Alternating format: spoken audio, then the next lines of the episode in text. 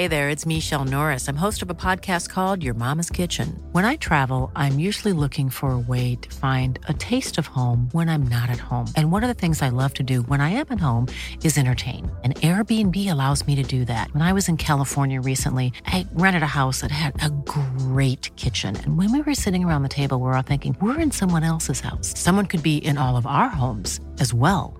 If you have a home, but you're not always at home, you have Airbnb. Your home might be worth more than you think.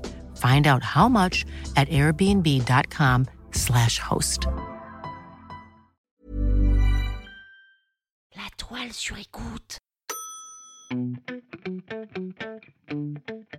Quand tu demandes aux gens quelle est leur insulte préférée, ils réfléchissent toujours des plombes et te sortent un truc de derrière les fagots. Oh, moi mon insulte préférée, c'est gourgandine Alors qu'en fait, celle qu'on sort le plus souvent, c'est. Connard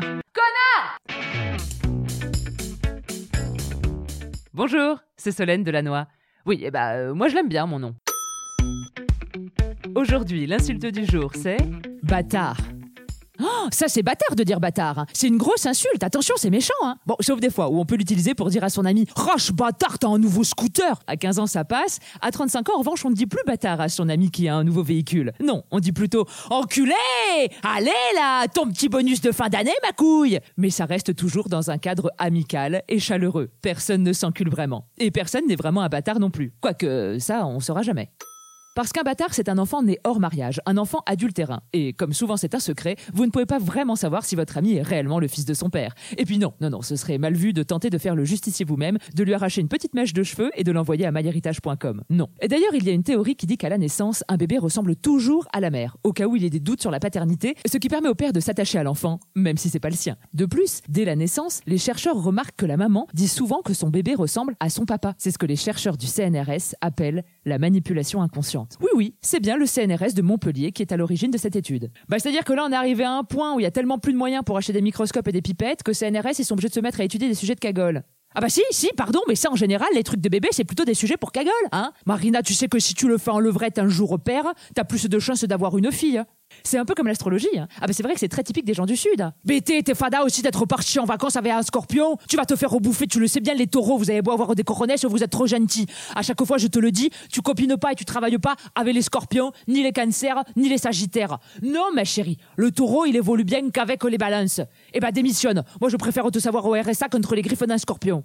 Alors que dans le Nord, jamais t'entendrais un truc pareil. Hein. Oh là la buloute hein. Ouais, scorpion pour scorpion, si le café qui a la bière, moi je veux quand même chez elle tant qu'ils ont le chauffage, moi j'y vais hein. Oui, c'est la caricature.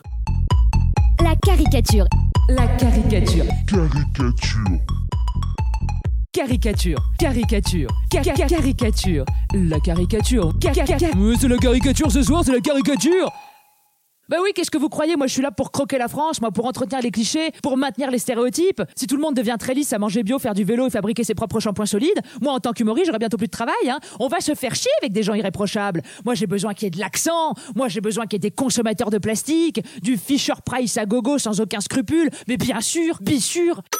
Bâtard, c'est donc une personne dont on ne connaît pas vraiment les origines, et c'est pour ça que par extension, on peut aussi le dire pour désigner une personne étrangère dont les origines nous échappent. Quant au mot bâtard à proprement dit, il est tellement ancien puisque déjà utilisé au Moyen Âge que son origine est assez obscure. Mais j'ai lu un truc qui disait que baste aurait pu signifier le mariage. Puis ensuite, on la colle avec el famoso, el famoso suffixe ar, et ça a donné bastard.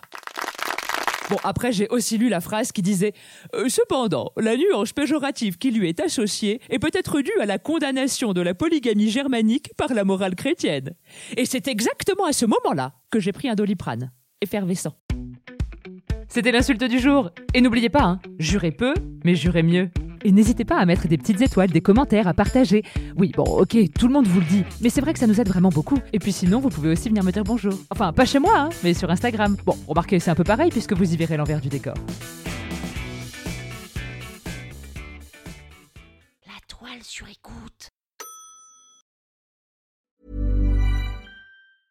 Even when we're on a budget, we still deserve nice things.